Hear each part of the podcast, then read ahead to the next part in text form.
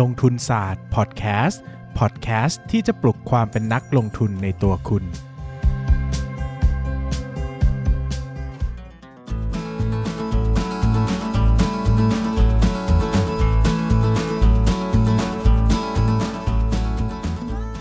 สวัสดีครับ ยินดีต้อนรับเข้าสู่รายการลงทุนศาสตร์พอดแคสต์รายการที่จะชวนทุกคนมา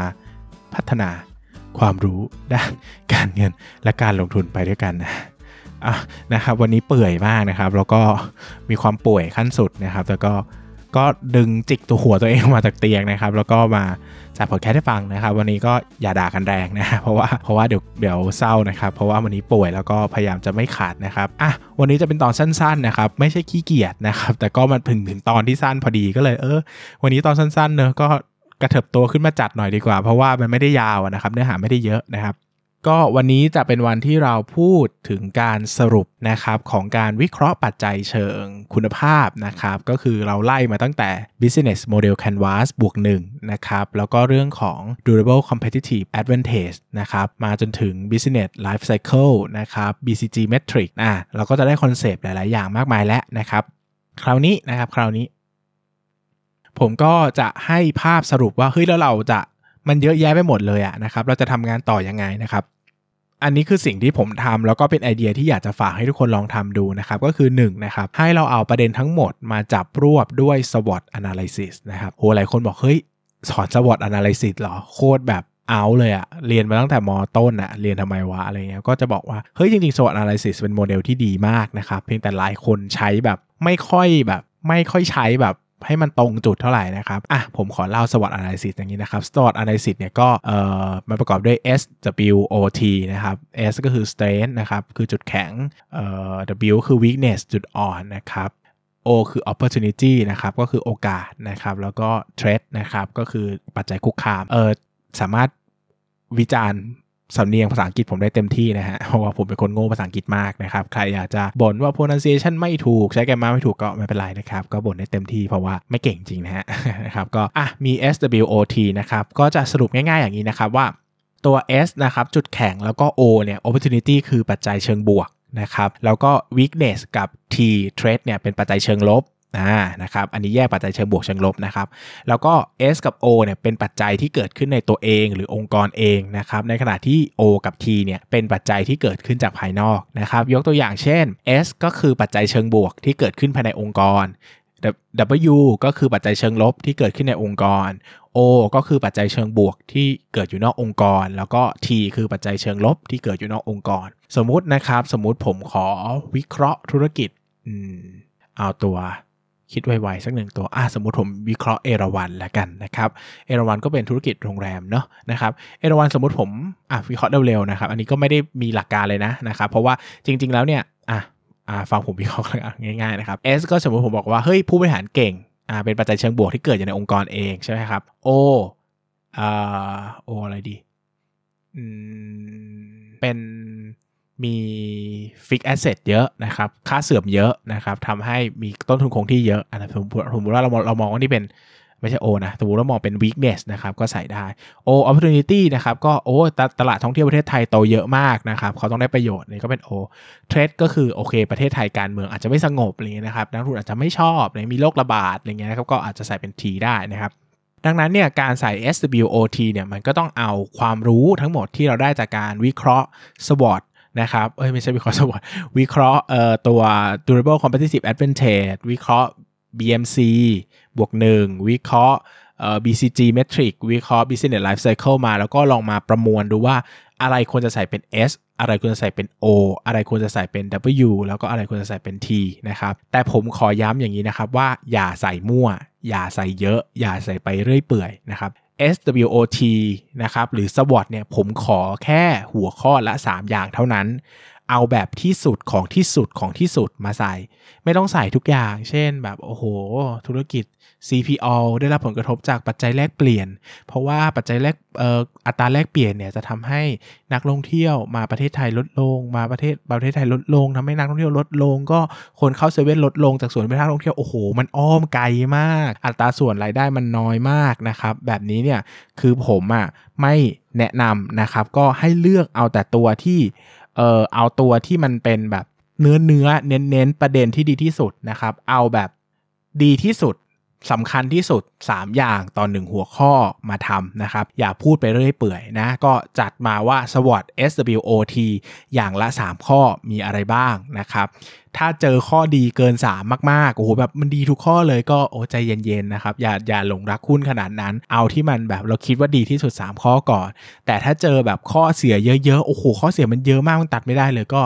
ก็กลับไปคิดใหม่ว่าทำไมเราถึงเลือกวิเคราะห์หุ้นตัวนี้นะครับ มันดีดีให้เราจะแบบไปวิเคราะห์งบไปวิเคราะห์อะไรต่อจริงๆหรอนะครับ ดังนั้นเนี่ยก็วิธีการทำอย่างนี้นะครับ ก็อ่านหุ้นนะวิเคราะห์หุ้นตามที่ผมสอนไปนู่นนี่นั่นใช่ไหมครับแล้วก็จับมาใส่สวอตนะครับจ่ายมาจับมาใส่สวอตอย่างละสัก 3 หัวข้อก็พอนะครับพอใส่สวอตสัก 3 หัวข้อได้แล้วเนี่ยนะครับต่อไปเราก็สิ่งที่ผมอยากจะให้ทำต่อไปก็คือการพิชหุ้นนะครับ การพิชหุ้นก็คือเหมือนการขายหุ้นให้เพื่อนฟังนะครับ แล้วก็ทดสอบไอเดียตัวเองนะครับ ว่าเฮ้ยเราคิดแบบนี้แบบนี้แบบนี้แบบนี้เห็นด้วยหรือไม่เห็นด้วยนะครับ แต่การจะพูดเนี่ยเราควรจะพูดทั้งข้อดีข้อเสียนะครับ ก็คือพูดทั้ง S W O T เลย คือคนทั่วไปเวลาไปขายหุ้นเพื่อนอะ จะขายเฉพาะข้อดีใช่ไหมเออ แล้วเพื่อนจะตอบเป็นข้อเสียแล้วผมแนะนำว่าให้เราเนี่ย ขายหุ้นเพื่อนแบบ SWOT เลยมีทั้งข้อดีข้อเสีย แล้วก็พูดให้รอบด้าน คือพยายามอย่าเอ็นเอียงไปทางซื้อหรือขายเนะก็พยายามจะมองให้เป็นกลางที่สุดแล้วก็ถามว่าเฮ้ยมีประเด็นอะไรที่เราคิดไม่ถึงหรือเปล่า หรือว่ามีคำถามอะไรที่เราควรจะตอบได้หรือเปล่าให้เพื่อนลองถามมาอะไรเงี้ยนะครับ ซึ่งผมจะบอกว่าการทดสอบไอเดียแบบนี้กับเพื่อนนักลงทุนที่ มีฝีมือการลงทุนใกล้เคียงกันหรือสูงกว่าเนี่ยจะเป็นประโยชน์มากนะครับโอเค นักทุนที่ฝีมือน้อยกว่าเนี่ยก็ไม่ได้แบบผมไม่ได้เหยียดนะครับ แต่หมายถึงว่ามันก็เราอาจจะคิดได้อยู่ก่อนแล้วนะครับ ผมก็จะแนะนำว่าให้พยายามเลือกคนที่อาจจะเก่งกว่าเรา แล้วก็ทดสอบความคิดกับเขาว่า เออมันมันเป็นยังไงบ้างนะครับ มันเออมัน โอเคหรือเปล่ากับสิ่งที่เราคิดกับสิ่งที่เราตัดสินใจว่าเฮ้ยเราขาดประเด็นไหนหลุดประเด็นไหนไปหรือเปล่านะครับ ก็อันนี้จะทำให้เราเนี่ยสามารถเติบโตได้เร็ว เพราะว่าการที่เราจะรู้ว่าตัวเองไม่รู้อะไรเนี่ยยากมากนะครับ ยากจริงๆนะถ้าไม่มีคนบอกอะคิดสภาพใช่ไหมสมมุติเรารู้ว่าแบบ เออเรารู้อยู่แค่นี้อะใช่ไหมเรารู้อยู่แค่นี้แล้วเราก็คิดว่านี่มันคือการรู้แล้วนะครับ แต่ไม่มีคนบอกไม่เคยมีคนมากระตุ้นต่อมเอ๊ะเราเลยอะยากมากนะครับ ที่เราจะรู้มันเองได้คือการที่จะเกิดวุฒิปัญญาเกิดวุฒิปัญญาแล้วก็รู้ขึ้นมาเองเนี่ย ผมว่าเป็นอะไรที่แบบแทบจะแทบจะ unbelievable มาก คือแบบมันยากมากๆนะครับ ที่จะเกิดขึ้นได้ ดังนั้นการมี partner หรือเพื่อนคู่คิดเนี่ยจะช่วยทำให้เขา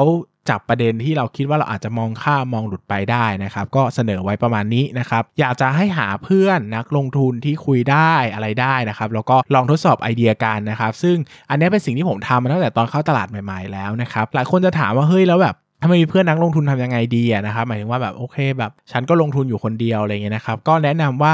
ลองไปหาเพื่อนในท่าหนึ่งนะครับถ้าไปเรียนตามคอร์สหุ้นต่างๆ ได้เนี่ยควรไปเรียนนะคือคอร์สหุ้นนะถ้ามันเป็นคอร์สพื้นฐานอะไรเงี้ยนะครับมันก็จะรวมคนสนใจไว้เรื่องเดียวกันนะครับมันก็จะมาเจอการอะไรเงี้ยหรือว่าถ้าไม่อยากเสียเงินไป opportunity day ก็ได้นะครับหรือไม่ก็ไปแบบประจำปีก็ได้ไอ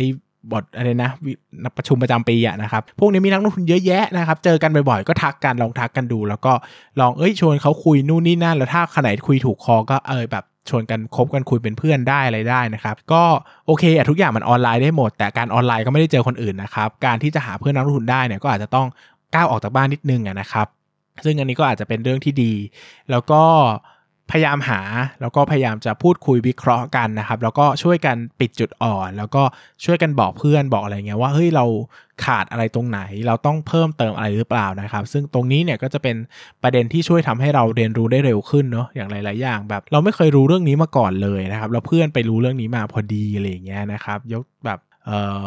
ยกตัวอย่างเช่นเงี้ยผมวิเคราะห์หุ้น BEM อย่างเงี้ยแล้วก็โอ้ยดีอย่างงูอย่างนี้นะครับแล้วก็มีเพื่อนมาบอกว่าเฮ้ย แต่สัมปทานมันใกล้หมดแล้วนะอะไรเงี้ยมันมีเอ่อทางอันนึงมันใกล้หมดแล้วนะอะไรเราเออเราไม่เคยรู้มาก่อนเลยนะครับ ซึ่งการที่เราไม่เคยรู้มาก่อนเลยเนี่ย อยู่ดีๆวันนึงเราจะเอะเอะใจแล้วก็ไปนั่งเปิดหน้ารายละเอียดขึ้นมาอะไรเงี้ยมันก็มันก็ยากมากนะครับ ดังนั้นเนี่ยการที่มีเพื่อนแล้วก็ศึกษาเรียนรู้ไปด้วยกัน แล้วก็พิสูจน์กันแลกเปลี่ยนไอเดียกันเนี่ย ผมว่าค่อนข้างจะเป็นคอนเซปที่ดีมากเลย แล้วก็ทำให้เราช่วยทดสอบสมมติฐานด้วยนะครับเพราะว่า ตัวของการวิเคราะห์ข้อมูลเชิงคุณภาพเนี่ยมันเป็นคุณภาพไงมันไม่มีอะไรมา confirm ว่าสิ่งที่เราคิดมันถูกหรือมันผิดใช่ไหมมันต้องรองบการเงินที่เป็นตัวเลขมา confirm ว่าสิ่งที่เราคิดมันถูกมันผิดหรือเปล่า ซึ่งถ้าเราวิเคราะห์หุ้นที่มันแบเบอร์ว่ามันดีหรือมันไม่ดี อันนี้แบบใครก็ทำได้ใช่ไหมแต่ถ้ามันเป็นวิเคราะห์หุ้นที่ยากลึกซึ้ง แปลกประหลาด เรามันจะไม่ง่ายอย่างที่เราคิดนะครับเพราะว่าจริง ๆ แล้วทุกภาคธุรกิจอาจจะดีแต่มันอาจจะไม่ดีก็ได้เข้าใจไหม ผมขอพูดเลยนะครับว่าจริงๆนะคนเรามันก็คิดได้ร้อยแปดพันเก้าแหละ สมมติเอาเอาหุ้นอะไรดีอะสมมติเอาหุ้นแบบอืมอะไรดี MK อย่างเงี้ยให้ผมพูดอะผมจะพูดให้มันดีแบบเป็นซูเปอร์สต็อกก็ได้นะ หรือผมจะพูดให้มันแย่เป็นแบบ แย่มากๆก็ได้สมมติผมพูดให้มันดีผมว่าโอ้โหแบบเนี่ยใครๆก็กิน MK ตากำไรขนาดนี้อยู่ในประเทศนี้นะครับ ใครแบบเนี่ยผ่านมากี่ยุคกี่สมัยก็อยู่ได้มาตลอดปันผลสูงขนาดนี้ เติบโตอีกเป็นอันดับหนึ่งในท้องตลาดโหยังไงก็ต้องซื้อสมมติผมพูดให้ซื้อนะสมมติให้ผมพูดให้ขายผมบอกโหในเลดโอเชียนจะตายชาบูเกิดขึ้นทุกวันใครๆก็อยากทำธุรกิจนี้ เราจะไปห้ามคนใหม่มาตลาดยังไงใช่ไหมเห็นไหมผมก็พูดได้หมดอะถ้าจะให้ผมพูดอะใช่ไหมครับดังนั้นเนี่ยไอเดียของเรามันฟลูอิดนะครับมันลื่นไหลดังนั้นการที่ 1 คือสรุปให้มันเป็นเรื่องเป็นราวว่าแต่ละตัวแต่ละตัวเราเห็นภาพสวอตของมันเป็นยังไงบ้าง การทำสวอตเนี่ยมีข้อดีคือมันบังคับให้เราต้องเขียนข้อเสียด้วยแล้วก็ข้อดีด้วยหุ้นบางตัวที่เราไม่ชอบ เราก็ต้องเห็นข้อดีของมัน หุ้นบางตัวที่เราชอบ เราก็ต้องเขียนข้อเสียของมันนะครับ มันก็เลยกลายเป็นว่ามันทำให้เราเกิด balance แล้วก็การสรุปสั้นๆ อย่างละ3หัวข้อแบบนี้มันทำให้เราคุยกับคนง่าย แล้วพอไปแลกเปลี่ยนกับเพื่อนเนี่ยนะครับ มันก็ทำให้เราเติบโตแล้วก็เข้าใจภาพอะไรหลายอย่าง แล้วก็ทบทวนกันนะครับ อีกสิ่งหนึ่งก็คือช่วยกันเรียนรู้ด้วยนะครับ หมายถึงว่าคนนึงอ่านหุ้น สมมติอ่านหุ้นได้วันละ 5 ตัว แต่ถ้าแลกเปลี่ยนกับเพื่อน เราก็จะได้หุ้นวันละ10 ตัวอย่างเงี้ย มันก็จะทวีคูณเข้าไปอีกนะครับ ดังนั้นเนี่ย อันนี้ก็เป็น ไอเดียที่ผมให้ไว้แล้วกันนะครับว่าโอเค คุณชอบหรือไม่ชอบยังไงนะครับ ก็ลองตัดสินใจดู ซึ่งวันนี้จะเป็นส่วนสุดท้ายแล้วของเนื้อหาที่เป็น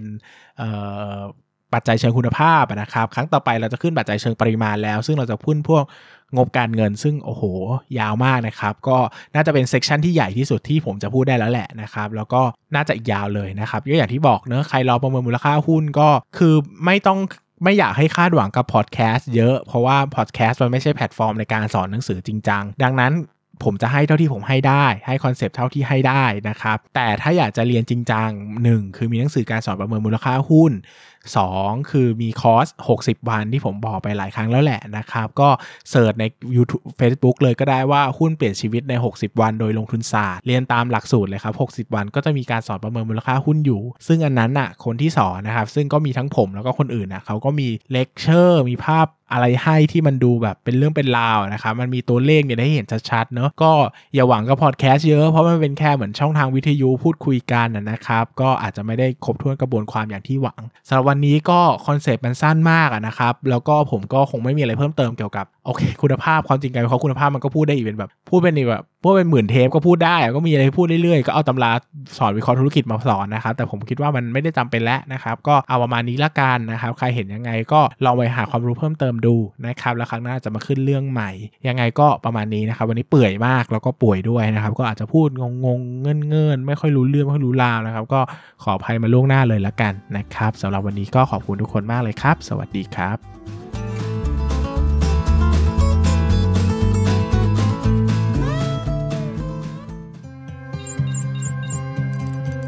อย่าลืมกดติดตามลงทุนศาสตร์ในช่องทางพอดแคสต์เพลเยอร์ที่คุณใช้